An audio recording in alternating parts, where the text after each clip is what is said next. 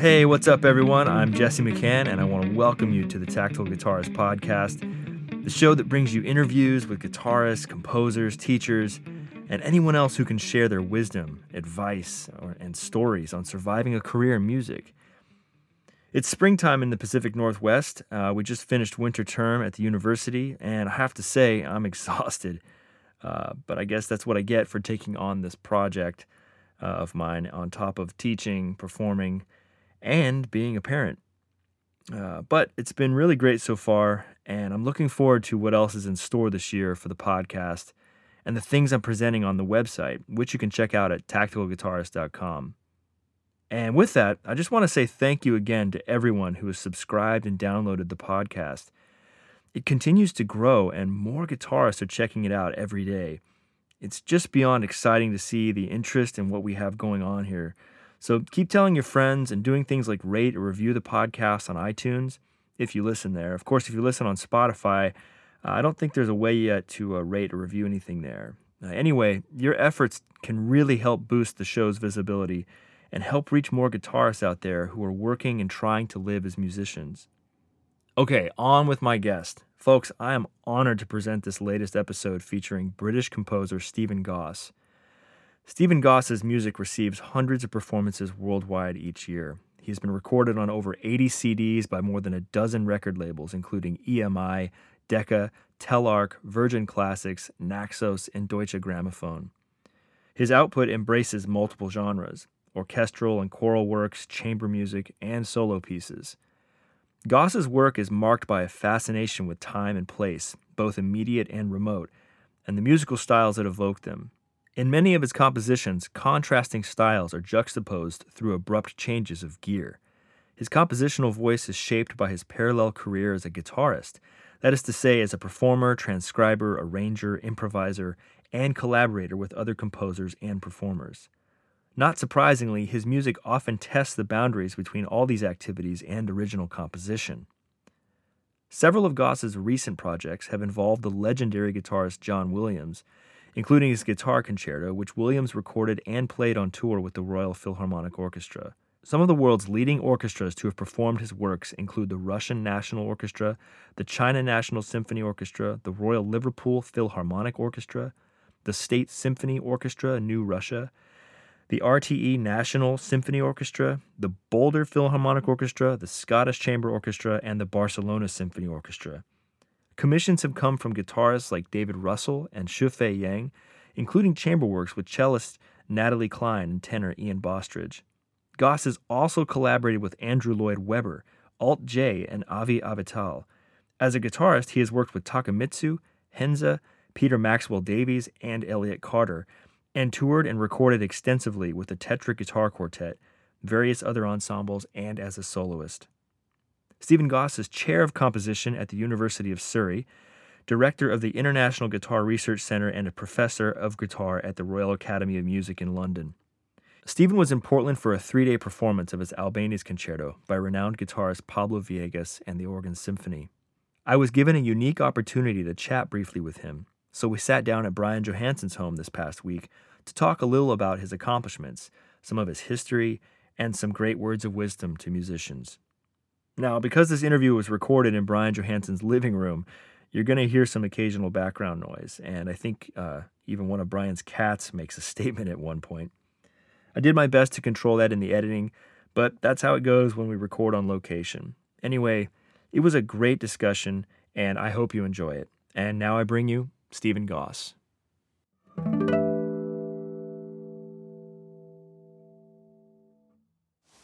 Stephen Goss, thank you for coming on to the show. Uh, this is a, a, last minute kind of thing that Bryan uh, helped set up, so I really appreciate you taking uh, a little bit of your time to do this. Not at all. It should be fun. Yeah. Um, you're on a sounds like a, a little mini tour of the U.S. Uh, you were just recently in Seattle. Yeah, I had a premiere in Seattle, a piece for saxophone and guitar, okay. which was done by uh, Michael Partington on guitar and Michael Brockman on soprano sax. So that was uh, last Wednesday, and now I'm here in Portland where the symphony is playing my Albéniz concerto with Pablo Villegas, and then I'm in Denver, flying to Denver tomorrow for another premiere. This time, a piece for cello and guitar based on um, the painting of Clyfford Still. Okay. and that's going to be in the Clyfford Still Museum, and it's going to be a, an exciting event. Then after that, on to Memphis, then Nashville, then home. Great, great. Uh, you and I have actually met once when we were all in Denver, uh, Right. at the uh, the GFA, Uh-huh. and I remember this vividly because it was a very unfortunate day for you. I remember we were sitting, we were sitting with uh, Jonathan Leathwood, Yeah. Michael Partington, and you, and we all went for coffee somewhere, and Right. the uh, the vote had just come down from Yeah. from Brexit. so that was my my introduction to hanging out with with you. and it was just a it was a it was a it was an interesting afternoon for sure. And I think we had our you know we here had our own you know struggles with uh, politics during that time. But um, I wanted to uh, get a little sense of your background. uh, You know that you've you're very well known in the guitar community, um, but I, I kind of want to know a little more about how you got your start. Um, you are a guitarist, I'm a guitarist. yes, and um, how did you come to the guitar? Was that your first instrument? Uh. Yeah, and- and- it was. I mean, to go way back when I was uh, seven years old, uh, I listened, like most people do, to a lot of pop music on the radio, TV, and I wanted to play guitar. And my parents thought, well, this is some kind of fad. So what we'll do if you save up all your pocket money um, and you buy yourself a guitar, we'll buy you lessons. So I did. I spent a year saving up, and I saved up twelve pounds, which I guess is about fifteen dollars at the moment. uh, bought a nylon string guitar, and my parents were insistent. They said, "Well, you've got to have proper classical lessons. You can't do this pop music nonsense." Yeah. You know. So I was like, "Fine." Um, so I started playing guitar, and even when I was coming home with three or four notes to play with and little tunes to learn, I, I kind of assumed that what you had to do was also make your own tunes up and do your own thing. So it was, um, and I went back and, and I had to explain to my teacher that's what I'd done, and he was very surprised. Um, and I just thought it was a natural thing to do. You've got some resources, some materials. Why not just write with them? Yeah. So um, so I did, but I think the the biggest uh, change came when I took up violin when I was about eleven, and then got very involved in uh, the whole youth music thing. Where I grew up in Wales, there was a lot of fantastic government support for music education, and you know you went to school and they say like, which instrument do you want to learn? Right, here's the instrument. Off you go. You hire it for free, free lessons. Just see how you get on. Um, and then from that, I went into the sort of most junior of orchestras, then gradually worked my way up uh, to different orchestras. So I got to play lots of great orchestral repertoire on the violin. And then at 16, I won a scholarship to a music school. Uh, and I was kind of studying three things simultaneously composing, which had sort of carried on, um, guitar and violin, all kind of equal. Uh, and then when I got to this music school, I suddenly realized the violin level was insanely high. and, and it was, uh, ah, okay. So um, I decided that guitar was definitely my first instrument. Yeah. And so guitar and composition were the thing. I mean, it um, it sounds weird, but I mean, guitar was always the kind of first instrument, but all my social activities to do with music were to do with the violin and orchestras. So I had stacks of friends through orchestra, my kind of main social thing, and went to lots of operas and concerts and things with this group of people. And also um, wrote a lot of music, you know, in incredibly ambitious orchestral scores at the age of 13, 14, um, you know, highly impractical, uh, ridiculously sort of ambitious. Um, and again, you know, largely due to a group of friends I was with who were doing the same kind of thing, just in a normal state school in, in Wales. And uh, we got very excited one day when we found that you could buy 45 stave manuscript paper. So you could have this paper that has 45 staves. So, right, okay, what can we, what instruments can we put in? How can you it? fill it up? How can you fill it up? How can you fill up all 45? Yeah. So it was, um, yeah, that was the sort of start. And then, then when I went to the music school, I switched from violin to viola, so I could get into better orchestras. Basically, certainly in those days, most viola players were failed violinists, and uh, and it was a nice, nice option. So I carried on playing in orchestras really till I was 21, 22. But by that stage, the guitar had kind of become, you know, the instrument. And so I did my first degree was in composition major with guitar. Then I went to the Royal Academy to do postgrad, again composition and guitar, and then eventually a doctorate in composition. Okay. Uh, so the guitar was kind of always there, but sort of in the background. Well, not really background. I mean, in a way, I think the way that I became a composer, uh, if you like, professionally, although I still use that word with um, caution, Yeah. is that uh, I would play my own pieces in my concerts, and then people would hear them, and then want to play them too, or want to ask me to write write pieces. Yeah. So I um, and certainly all my early successes as a composer were entirely in the guitar world. Yeah. Um, although I did have some other things done at uh, orchestral song cycle was done very early on. Um, but I'd certainly never consider myself as a guitar composer Okay. because, uh, and still now, I mean, sixty percent of my works uh, do have a guitar in them in some way, shape, or form, but forty percent absolutely don't. Um, so there's a lot of a lot of music that has no guitar. Yeah. Yeah. How um how influential was music and what kinds of music were you listening to at an early age? Yeah, that's a good question. I mean, people looking at my music now might assume that I've always been very into all kinds of popular music and, and jazz. But as a teenager, I was completely into classical music in a very sort of uh, nerdy way, I guess. Uh, Bartok Stravinsky, when I was, I sort of came across them when I was 13, 14. And uh, that was like a whole new world. Yeah. And I remember when I wrote one of my impossibly stupid orchestral pieces, I entered it for a, a local composition competition where the winner would uh, have their piece played by the youth orchestra of the area. And uh, of course, I didn't win, but um, the person organising the competition sort of thought it'd be really fun for me to meet someone, uh, meet the winner. So actually, they, they organised it so the winner came round to my house to talk to me about composing. Yeah. Uh, that was amazing because in, in sort of South Wales, I didn't really know any professional composers or people who actually did it for a living. And, you know, sat down with this guy, and I was, I guess, I suppose 14 or 15. And he said, uh, You should listen to Messiaen's Turangalîla Symphony. It's full of these amazing colours, all these incredible things.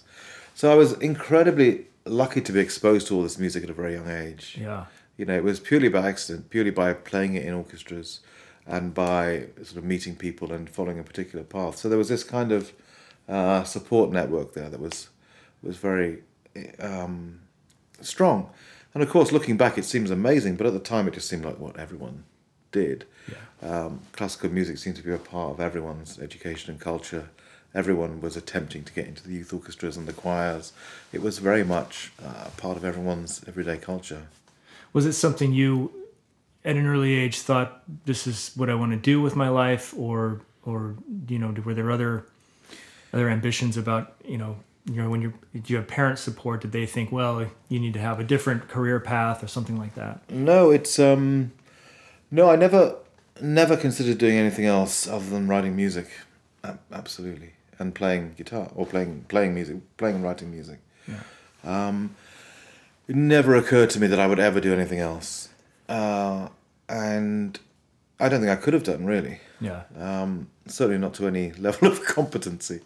Um, I was uh, I was not particularly strong academically. I don't think. I mean, yes, I've got lots of qualifications, and on paper it looks looks great. But actually, uh, I was a very reluctant um, uh, kind of scholar at school, mainly because I was doing music the whole time. Um, and even when I went to, to university or college, um, my vision of what I should be doing didn't really match the course they were offering me. so, um, so I tended to sort of make my own way, my own path, Yeah. um, and sort of follow my interests and my passions rather than what I was told to. did that was that rooted in you from from the very start that kind of uh, in your own vision independently I think so. I mean, it's diff- it's very easy to um, uh, make all kinds of uh, conclusions and um, join all the dots when you look back in retrospect. Sure. You know, I remember one. There's a story about Dylan Thomas. You know, when people would talk about him at school, they'd say, "Oh yes, it was obvious he was always going to be a, a writer." You know, it was, it was Yeah. kind of. But actually, you know, Dylan Thomas said that's that's nonsense. There were lots of other people far more talented and brighter and working harder than he was. yeah It's just that you know he sort of emerged later, but um, I don't know. I mean, it's it's uh, it's a very strange thing to do is to write music, um, because it takes an awfully long time. It's very hard to do, and you don't really get much money for it. Uh, so it's a kind of it's uh, you've got to be sort of slightly possessed Mm-hmm. or obsessed in order to sort of want to want to keep doing it. Yeah.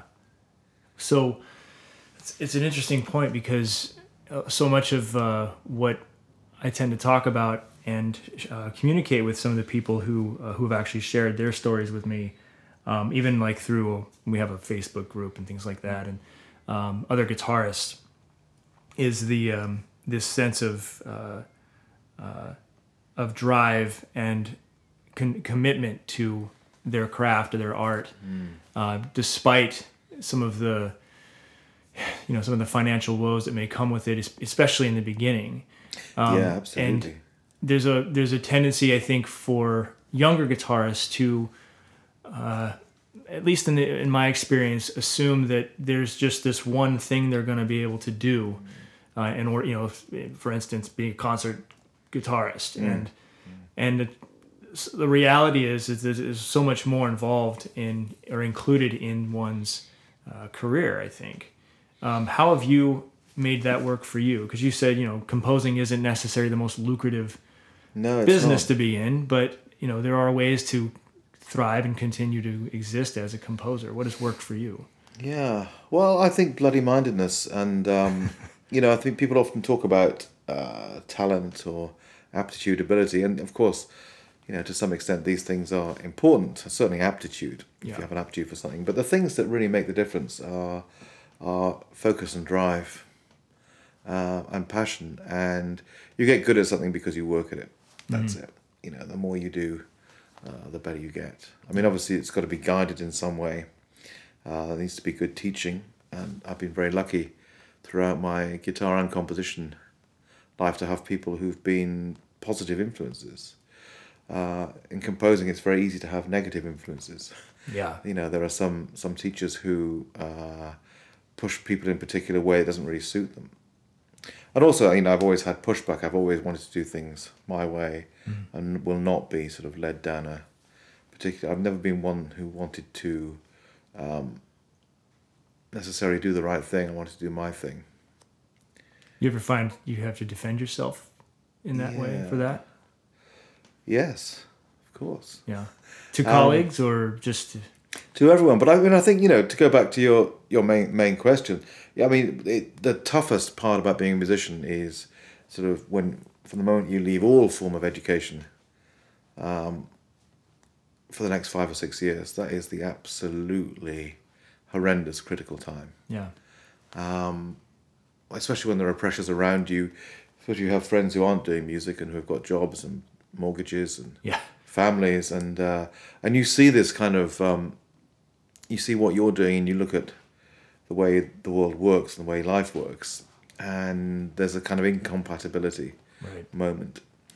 Um, and so you know people get through this but it lasts a long time and it and it takes you know people you know people talk to me now and say oh you know you're incredibly successful successful everyone plays your music uh, but I'm 55 years old you know I've become an overnight success and it's taken 40 years.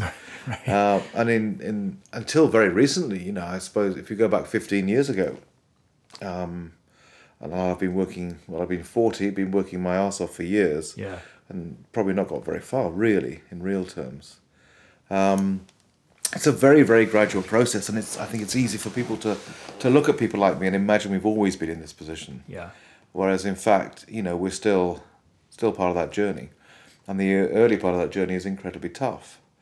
Um, and what's really difficult in that time is to have self belief because uh, you look around you, and you know the world in which we live is so dominated by money, capital, wealth, and success is almost equated with how much money you have, which is the most ludicrous thing imaginable. You know, it, it's totally absurd. But it's just the way the society works around us. Oh, they've got a bigger house than me. Oh, they've got a mortgage. Oh, shit. You know. Um, and of course, what happens is that there are ways you get this money by doing the things you don't particularly want to do. Um, so then, obviously, there is a balance between the time you spend um, in order to make money and the time you spend in order to be happy in your work. Uh, and the idea being that eventually you're making money for the stuff that makes you happy. That's the ideal situation, and that and that is not impossible. That is something that can happen. And often, often what happens also is actually the spin-offs of being good at something um, can lead to you know making money, like teaching on courses or teaching people in particular situations. So there's a kind of uh, indirect spin-off. Yeah. You know, some of the greatest players are in very high demand for teaching, and they can charge a lot for it. They enjoy it, etc., etc. But I think um, you know the reality is that you have to you have to kind of be really careful about how much money earning work you take on. Yeah.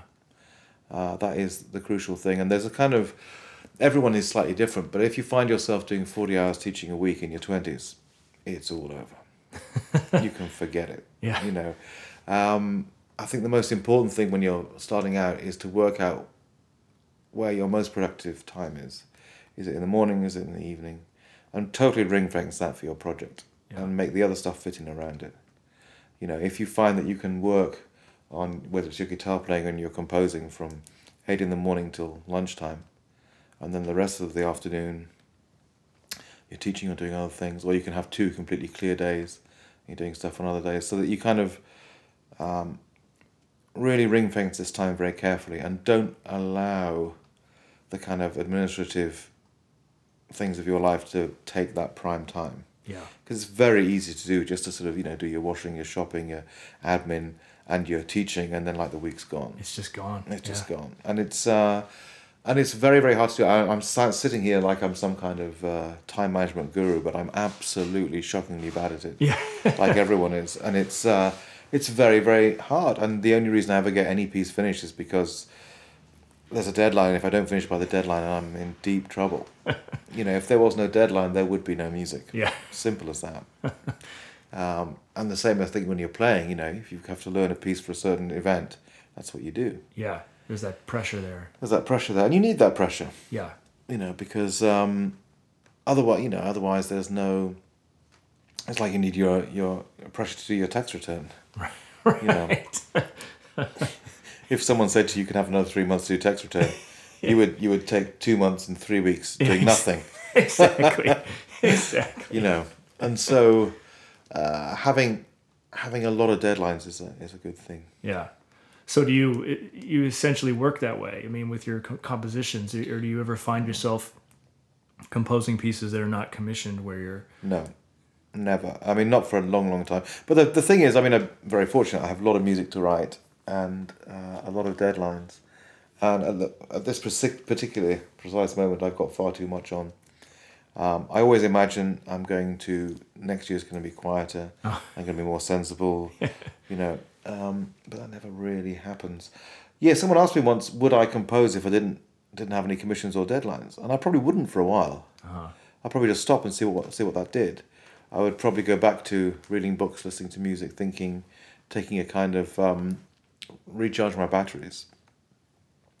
Because I think you know one of the dangers of composing is you, you really don't want to repeat yourself. You really want to try and have each piece different, and it gets harder because obviously the more things you've done, that means the space for the things that you haven't done is smaller right. it's much easier to do that kind of thing that you've done before. So um, I think you know if there wasn't the deadline, I would certainly stop while I'd spend more time, you know, doing the million projects that I've shelved. Yeah. Um, you know, sort out the house a bit and uh, right. so does it feel, in some sense, like an obligation to you? Uh, not necessarily. I mean, you obviously have the obligation to do the commissions, but but composing is it feel burdensome in some way? no, it's no, no, it's my job. It's uh, and um, no, it's I mean everything has to be deadline driven. Yeah. absolutely everything. You know, playing, uh, you know, Pablo Villegas, who's playing the concerto this week, uh, he knew the first performance was two days ago, and so he'll be learning that piece towards that Right. deadline. Uh, it's not burdensome. I mean, you, you have to have a deadline. It's just, it's exciting. It's exhilarating. Sure. You know, no, it's a good thing. No, it's not burdensome. Writing music is a wonderful, wonderful thing. Yeah. Although the the best thing about it is, is actually working with other people. Mm-hmm. It's having the ideas at the beginning, talking about it with people, working with them as you're drafting it and working on it, and then polishing at the end. So is that how you you essentially work? Is is especially I guess we could be specific with guitar. Um, you know, you've you've worked with some pretty heavy hitters, uh, heavyweights out there, uh, Zoran and Shufei. Um, uh, you've you've collaborated, or is it a collaboration where you're you're getting feedback from them, or or how's it working? I, I interviewed Shufei uh, last year, and we spoke a little bit about her uh, her work with you, but I just wanted to know from your perspective, um, how does it work? Well, it, it it's completely different uh, from person to person. Um, when I worked with John Williams, he was, you know, really interested in the very beginning of the process, describing what the piece would be like, or so chatting before any of it's written, and then just leaves me to it, and then would rather me present the whole thing kind of finished, and then he makes some suggestions and very sheepishly say, well, maybe you know you've put a fourth fourth finger here, maybe I could use third, or maybe this could be a harmonic. so he was um, uh, very, uh, I suppose, respectful of the, of what's written. Yeah. Um, but you know, when you press him, he he will say what he likes and what he doesn't like. Okay. When I worked with David Russell for the first time, I said to him, I said, look, you know, I want real proper feedback here. I don't want you to sort of just say, yeah, it's all great, and then play the piece once and forget about it. So with him, you know, he would send me videos of drafts with comments. Huh. You know, so he'd learn the piece, send the video, and have some comments about it. You know, sometimes things like, I really love this section. Can it be extended? Don't like this bit so much. You know, can't really make these chords work. How can we do this this effect? So, you know, with him it was a collaboration via email and via um, MP3 files and and little video files. Yeah. Um, interestingly, when I came to work with him again on the second time on Cantigas de Santiago, uh, because we'd had that first process, I knew exactly what he'd like, what he, you know, what how it would work. Sure. Um, you know, working with Zoran is very interesting. The piece I wrote for him was based on films, and we talked a lot about films and directors and which things they should be based on and what the pieces should be like. Um, and you know what's great about all these these players is that they bring their own stuff to the piece. Right. So, you know, the, the there's a, there's a really peculiar thing, and I best must be careful not to get onto this because it's sidetracking slightly. But there's there's an imagination that people have is that when they see a composer and performer working together, they imagine somehow the performer is playing the piece authentically because they're working with the composer. Yeah. But also, there's this suggestion that's the only way to play it Right. uh, which is far from true. You know, um, you have very different players like Zoran and David Russell and Shufei, yeah. and you know I write very different pieces for each of them that kind of suit their playing more. But then, if each of them were then to play another piece of mine, it doesn't necessarily mean that Zoran would have to play the piece I wrote for David like David plays it. Yeah. He would play it like Zoran plays it. Yeah. And it would be almost a different piece. And from my perspective, that's very exciting and interesting. And you know, and I think um, one thing I'm thinking about a lot at the moment is the way that Bream plays the Bream repertoire. Because actually, his recording of Nocturnal has almost nothing to do with Britten. You know, it has a lot to do with Bream, has very little to do with Britten. What it has to do with, which was Bream's amazing contribution, is that, you know, he would play this 17 minute piece in all concerts to all audiences. So I had to play it in such a way that could keep people gripped in the 60s Right. for in a modern piece, brand new modern piece for all that time. Yeah.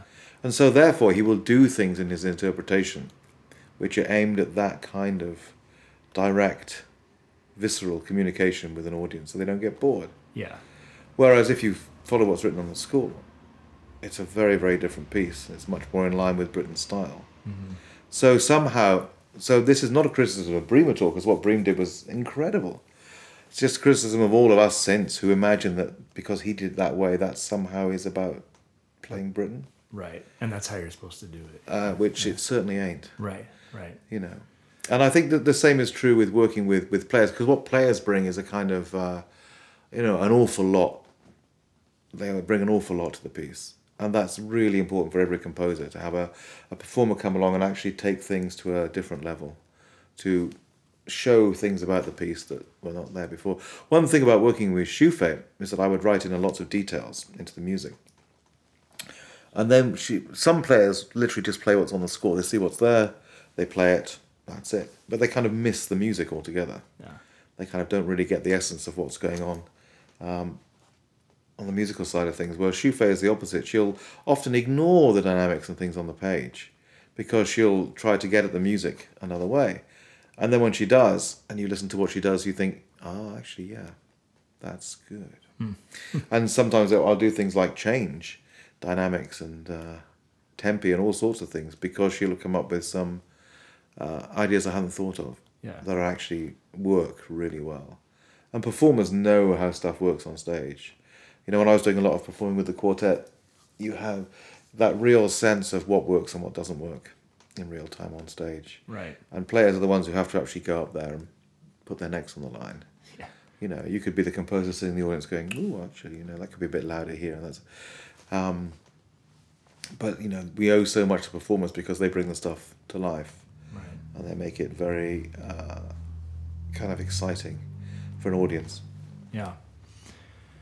When uh when did the things start to pick up for you in terms of these uh you know these guitarists coming to you and commissioning works? It's difficult. I mean, I've, you know, this is um, is was there a particular point? But it's a bit like water wearing away a stone.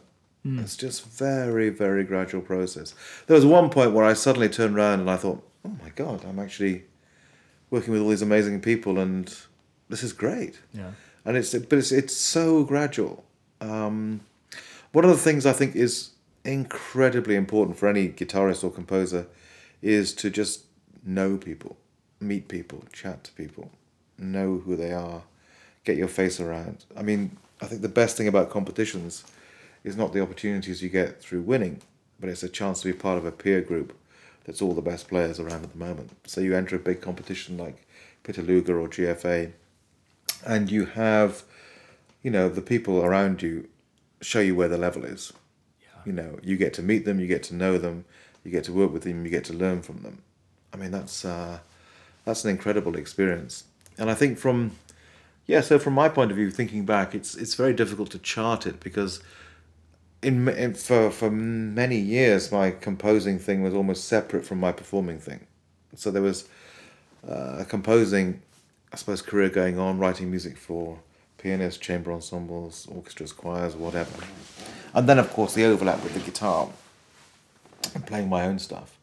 And then, um, no, of course, of course, people ask you to write music, and obviously you write it for free early on. That's what you have to do. Yeah. It's uh, you know, even when you do write it for money, it's never never very much money. I mean, what I do now is I sort of, um, in order to come up with a commission fee, I'll I'll charge a daily rate. Um, work out how long it'll take to write the piece roughly. I work out a daily rate and then get to a, a sum. I mean, if you come up with a sum straight away, people say, "Oh my god, that's ridiculous! I can't afford that." And then you say, "Well, actually, it's it's two hundred dollars a day." Yeah. Yeah. You know, you wouldn't be able to get a plumber or electrician for that. No. So, you know, Yeah. um, so, uh, yeah, where is this going? Oh yeah, so yeah, so gradually, sort of doing it, but the, the you know the joy comes from uh, from hearing a performance of your music Yeah. uh, that sounds great. Yeah. That someone has really, you know, and they treat your music like they're treating how they might play their Bach or their Schubert or their or their Brahms. So it's not like a new music thing where they quickly cobble it together, give one performance, and forget about it. Right. It's what's really exciting is when you realize that people are playing the piece multiple times Mhm. and they they've played it maybe between ten and twenty times, and it's got to a stage where it's great Yeah. you know, and then that continues. I mean, I don't know how many times David Russell's played Cantigas of Santiago, but it's a lot over a sort of five year period, uh, a couple of hundred times certainly. Yeah. Um, and you know, and when when you when you hear a piece of yours that's so ingrained in someone's playing and so um, wonderful, that's incredibly exciting, and that is the sort of uh, that's always the driving force, you know, sort of, of working with people and creating this project that sounds great, Yeah. you know, and which is largely to do with their what they add as performers. Right. You know, I, I never think of um, a piece of music as having a kind of urtext or a sort of idealized form in my head. It's something that grows and certainly grows once the first draft has been done, once you're collaborating with people, Yeah. and moves forward towards the final version rather than away from it. Yeah. You know, you have this sort of image that the composer has a sort of uh, urtext, and then everything else is compromise. You know, oh yeah, this is the piece, this is the brilliant piece, and oh dear, we can't make it quite work on the guitar. We'll try these tricks and make it happen. But to me, it's exactly the opposite. Is that the sort of um, first draft is a sort of blueprint, and then okay, let's now. It's about details. I mean, some people I work with. There's a pianist I work with a lot called Graham Caskie, who comes up with a lot of musical ideas. You know, there's a concerto I wrote for him. Uh, another great collaborative, my collaborator of mine, Thomas Carroll, a cellist, and the concerto was for violin, cello, piano, sax, double bass, and orchestra. And the idea was that we took sort of other music, we transformed it in some way, and put it out in this this concerto. So some of them were quite fun. For example, we did the sort of very romantic slow movement of the Rachmaninoff cello sonata as a kind of uh, 1920s stomp. You know, we did uh, last movement of uh, Beethoven um, Passionata Sonata as a as a tango, and all this kind of fun stuff. But it was Graham who came up with all the material, Ah, and I was basically just there, curating it, orchestrating it, making it into a piece. Huh. So I love I love this stuff. And then when I work with people like Jonathan Leathwood on a piece called Oxen of the Sun, you know, again a lot of collaboration, a lot of sitting down, me getting him to improvise, asking him to do certain things. yeah. Uh, and more often than not, you know, the performer's name should be up there alongside mine um, in the uh, in the in the credits. But often when I ask people, they say, "Oh no, no, no, just put edited by," or just put. There seems to be a sort of a fear of this. But I think more and more, you know, music is something that's written by more than one person. It requires more than one person to write it. Yeah. Uh, and so that's that's what I find particularly exciting is collaborating with different musicians who can bring something new Yeah. into the into the space. I have students who um, I find myself repeating a lot that you know they, they play a piece and I say that was good. Uh, how how are you? Where does this interpretation come from? And they say, well, I heard so and so play it this way, and that's you know, what do you think that's what you're supposed to do? And you know, there's this. A lot of a lot of these students have this idea, like you were saying, where you know because this piece was written for this person, Yeah. that the way they play it is the way you're supposed to play it and Well, that's also perpetuated by the people themselves. Hmm. I mean, Segovia famously, yeah you know, when he taught, it's like you use my addition, you use my fingering. Low, low bit, I do you do anything else. And Bream was the same when he was teaching, but you know, to a large extent, this is because these are really famous international people who are on show, you know, and any chink in the armor is not good for PR. Yeah So, you know, you your your best bet is basically to say, yes, this is what I do. You should Yeah. do the same. yeah You know, it, especially in that culture, there wasn't really room for sort of questioning. yeah Uh, that kind of came later. Um, so I, you know, I don't don't blame people for playing Bream repertoire like Bream, but it's probably just time to, to question that. But yeah, interpretations are a very important sort of aspect of performing, and I think you know the players who really get on are the ones who are slightly uh, left of field, left field, and come up with something which is devastatingly interesting and original. Uh, a Russian cellist friend of mine sent me a video clip the other day of Mikhail Pletnev playing the opening the Tchaikovsky B flat minor piano concerto. You know, and famously everyone plays these huge bang, bang, bang chords, bang, bang, bang. Well, the strings play the, the melody in unison, but you know, Pletnev just goes bloom, bloom. Just very, just you know, I'm accompanying. Here are these nice spread chords, and suddenly you think, oh, actually, maybe another way is possible yeah yeah you know and this this this is where i think many players who are well the ones we've already spoken about i mean there are many more too uh, players like well Tilman Hoppstock, Zoran Dukic, um, Lukas Koroszewski. These are people who, you know, really look at the music and really think about what the music has potentially, Yeah. what could be done with it. So you're you're you're sort of thinking in a sort of future conditional tense. What could I do with this, rather than a kind of past tense? So let's let's what what do other people do? Right, I'll do that. yeah You know, so you, you're almost like taking your interpretation off the shelf. I, you know, or even mixing interpretations, saying I like a bit of what this person does, a bit of what that person does, right and it's a big danger. I mean, you know, we live in a recording culture, and so people do play play this stuff, and um, and it's also it's ingrained in people of my generation on juries of competitions too. yeah You know, um, Walton Bagatelles, Bream doesn't play them uh, anywhere close to any of the metronome markings. Right. Um, or Moon's characters, you know, you've got the orchestral version of it, which is quite different. Um, but again, it's not really a question of right or wrong. I think it's just a question that you know, if players want to make a mark, they can they do it by doing by playing stuff that's exciting. Mm-hmm. I mean, um, it's you know, the competition culture is difficult because the competition culture suggests correctness and the right way of doing things, and actually, the people who are kind of a bit left field in competitions don't win because you know three of the jury will have them first, and three of the jury will have them fourth Yeah. you know, and the person who wins, everyone puts second, you know. So it, there's there's a sort of um, risk, and also examinations. You know, you can't be these kind of quirky players. But Yeah. get into the real world. I mean, some of the most interesting players. I mean, take a couple of Russians like Dmitry Illarionov or Artyom Dervoed, and they Sure. they're real artists. Yeah. I mean, they they they do some surprising things, and they do things that not everyone will like. But you're you're going to be completely riveted Yeah. from beginning to end. Yeah. You are not going to be bored. Yeah. You know, and there's far too much boring playing. yes, there- That's true.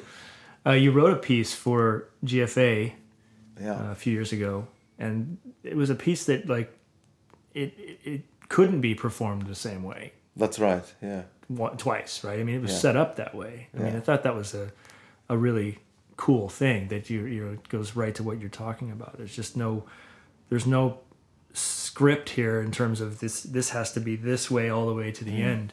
Um, and you know how many people played that that that week. You know, you know I, I I think uh, I don't know if Bryan was actually a judge during that week, but there was a I could imagine a fair amount of interpretations, but that was precisely what you wanted, wasn't it? Oh, totally. Yeah. I mean, that that piece was fun. So um, it's called Labyrinth. Yeah. and and so it had um, uh, thirteen sections. The first and last were fixed, but the other eleven could go in any order. So through um, factorials, it meant there were sort of like something like eleven million possible orderings. Wow. Um, and of course, you know, it was set up in such a way also that there was no solution to the puzzle. There was no perfect ordering. Yeah. Um, some orderings would bring in advantages, some disadvantages. Uh, and then the other thing is that they had to actually, yeah, had to play it differently every time they played it. So you couldn't find your order and then stick to it. You had to play it differently. They even had some some poor person on the GFA checking in the final round that they were playing a different order to what they played in the in the first round. Really? Yeah, I feel very sorry for that person. Oh, Jeez. But then uh, Javier uh, Javier Javier Jara, Javier Jara, yeah. who won it, um, he got really into it, and he uh, not only memorized it but would improvise the order, which is crazy. Yeah, I mean, he is- was, yeah, no, you know, he played it a lot. He had to play it around the whole tour.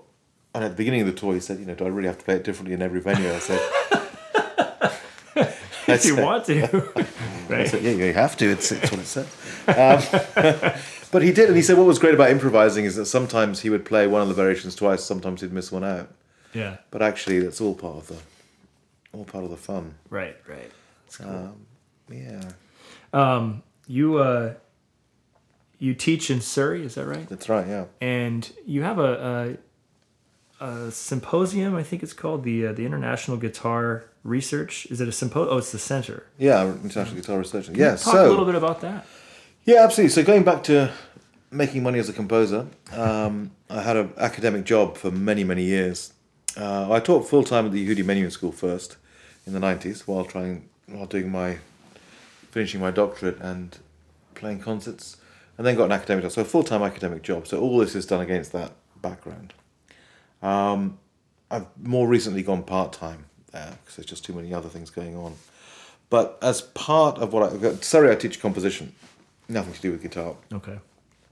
Um, but as time went on, so I was attracting more and more doctoral students who were guitar based composers or guitar based research subjects. And so in 2014, along with my colleague Milton Mermikides, we started the International Guitar Research Centre. So the idea being to have a, a sort of hub for guitar research around the place. So um, we got John Williams in as our honorary president, and we had a launch event in 2014, um, which was about three days of papers and recitals and stuff. Then we had a big big event in 2016, which was about a week long, 124 different speakers. Um, since then, we've kind of we've we've moved it to Hong Kong a bit because we've got a good relationship with the Hong Kong Academy for Performing Arts Hmm. and also sort of Altamira Guitar Foundation. So last summer and this coming summer, we're having big conferences in in Hong Kong. Um, but really, the, and then since since it's been set up, there have been other sort of satellite events that have started going. So, for example, last month I was in Dublin for the Dublin Guitar Symposium, which was kind of modelled on the IGRC mo- Okay. um, well, model, International Guitar Research Centre model. So, the, so what what we're trying to do is act as a catalyst for guitar research because the amount of research that's going on in guitar is huge. It's mushrooming the whole time. It's uh, increasing exponentially, uh, and there are some great scholars involved. Yeah. And so all our idea was really just to connect all these people, get them, get them talking together. Because you know you have things like some lectures at GFA, and there are some little sort of events with guitarists talking. But we thought, well, wouldn't it be good to get in, you know, a lot of people, and also from all different styles of guitar. So we're not limited to classical. There's you know jazz, electric, folk, anything Oh, okay. basically. Uh, mandolin, um, and uh, ukulele, Yeah. uh, and so, and it, and it's all aspects of research. So it could be to do with acoustics, guitar making, could be to do with historical things, could be to do with anything. So the guitar is just a kind of broad label that brings it all together. So it acts as a way of, of promoting research, but it does, does it also serve as a, a kind of hub for the, the research that's done? Is it collected and, and Yeah. maintained somewhere, or is it? No. Um, what it is, it acts as a hub in as much as we now have a guitar com- research community that's in contact with each other. Yeah, like a network. Yeah. And like a like a big network, and that's the kind of main thing behind. We also have an archive. We were given um, Maurice Summerfield, who started, you know, he was a guitar businessman in the UK. Um, he was the one who started Classical Guitar magazine way back when, Yeah. and he has the most incredible collection of guitar stuff Yeah. you know, periodicals, books, um, pictures, uh, paintings, photographs, manuscripts, um, newspaper cuttings, uh, and so we he um, donated his collection to our, our library. So we have an archive there, which guitars researchers can come and use. Cool. Um, yeah, so we have a lot of doctoral students who are guitar based. yeah. So in, in a sense, the centre is this kind of community of doctoral students locally, and then this wider community, this wider network of researchers everywhere. We have strong connections in well Hong Kong, China, but also in Australia, in Latin America, and of course with GFA in North America, and also with the International Guitar Research Archive at uh, California State Northridge. Okay. Um, You pick. Uh, uh, I noticed that the one in Hong Kong coming up in July. There's a theme around improvisation. That's right. Yeah. So, uh, how does this? Has every one of these had a, a particular theme for for the research, or Not really. I mean, um, a couple of them have. We, we've had sort of smaller, you know, one day events and things that have, have centered around a particular thing. But the thing with improvisation is we find found last year that more and more people were talking about it, um, and talking about the kind of creative angle at different times. And there's the three of us. Well, so there's there's a keynote which is going to be myself, Jonathan Leathwood, and Stanley Yates talking about improvisation in different eras and different approaches. Uh, and Milton Mermikides, uh, who is basically a, a jazz guitarist come electronic composer come. Um, he'll be talking about aspects of it in, in other stuff. Last year he did a great paper about improvisation and rhythm in Roland Dyens's work, okay, which is yeah, so it's, it's um, so really it's about getting people together, Yeah. and, and sharing ideas, and it's been everyone finds it very enriching to hear what other people are working on and to meet them and to sure, you know, and, and half the fun is to um, is to go out for a drink and, and talk these things over, and yeah. you know, it's uh, That's where the research, re- real research, is. real is done, right? absolutely. Well, that's it. that's where the connections are made. That's Yeah. and you know, people have got together and done projects together and made connections. So Exactly. It's, you know, it's Yeah. a good thing. Uh, to go back to a uh, just briefly to a topic about uh, support and networks, like you're saying, uh, you you said you grew up in a in an area where you were fortunate enough to have uh, support for the arts and music. You know, there's a lot of students, um, particularly here in the states, who grow up in areas where there's just almost nothing like Yeah. that, and yet they have ambitions, they have talent. Um, do you have students on your own, or do you, will you have words of wisdom for students and young people who may, you know, not be in, in the best of situations where whether it's familial support or community support, what kinds of things could they do to um, No, that's a that's a very good question, and I think you know, as, as I said before, I was very fortunate, but that was a long you know a long time ago. We're talking about nineteen seventies, uh, and in the UK the situation is nowhere near as good now as it was. Oh, really? oh, it's really really terrible. So there are lots of people in the UK and elsewhere in Europe who are in a similar situation. That kind of um, start, but I think you know there are advantages in the internet and there are certainly people can feel part of a community sort of online either through actually even through things like listening to podcasts or being aware of other things but attending some kind of event somewhere that where they'll meet people so something like a gfa summit you know or an ensemble thing or a camp or something where other guitarists will be in order because once you meet them um, I mean, my son is, is a cellist. He's 14, and he plays in uh, National Children's Orchestra you know, for the whole of the UK. And as a result of that, you know, you go on these courses, you meet these people, you spend intense time with them for a week, 10 days. But then when you go away, you're in constant contact on, you know, Instagram, Snapchat, um, WhatsApp, uh, and they have kind of these groups running. And so there's this idea that you kind of build a community where, you know, you meet people, but you're not necessarily around them all the time you might only be with them a few days. So if there's any opportunity to, to go to some event where you'll find like-minded people, yeah. Um, you'll come back enriched and not feel so isolated. Where can uh, where can people learn more about you? More about me. Um, And if they want to, you know, contact you or or you know you're, you're taking commissions still or that kind of thing. yeah. Um, well, I, I have a, I'm very easy to Google. Luckily, I have a name that's not too common.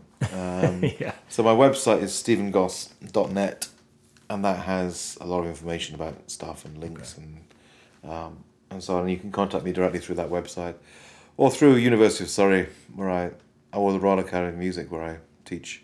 Okay. Um, you know, you go to their websites; they've got email addresses for me, yeah. and I they all come into the same inbox. And the research uh, symposium is this uh, something anyone can attend, or is it just strictly for people who submit? Re- No, anyone can attend it. I mean, it, you know, there are certainly um, people who aren't or are sort of non-active, not giving papers, Yeah. and most people who are there are giving papers. Yeah. But no, I mean the one in Hong Kong this summer is actually part of two other events happening simultaneously. So there's the, um, I have to get the names exactly right, the, the Altamira um, International Guitar Symposium, and that and that's got the word symposium in it, but it's actually uh, based like like a guitar festival. So it has concerts every night, Okay. uh, competition, all that kind of stuff. There's also a guitar forum taking place, which is more academic, but that's organised by the Hong Kong Academy of Performing Arts. So that's got various people talking about, particularly 19th century music.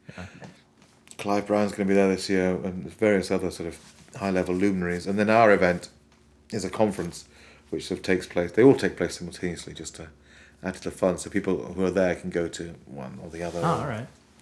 or whatever. So Great. Yeah. Well, uh, congratulations on the concerto. I saw it on uh, on Saturday evening and just enjoyed it. And uh, I want to thank you again for taking a little bit of your time today. I know you've got a busy schedule. Uh, Stephen Goss, thank you for coming on the show. Thanks very much. Thanks so much, Jesse.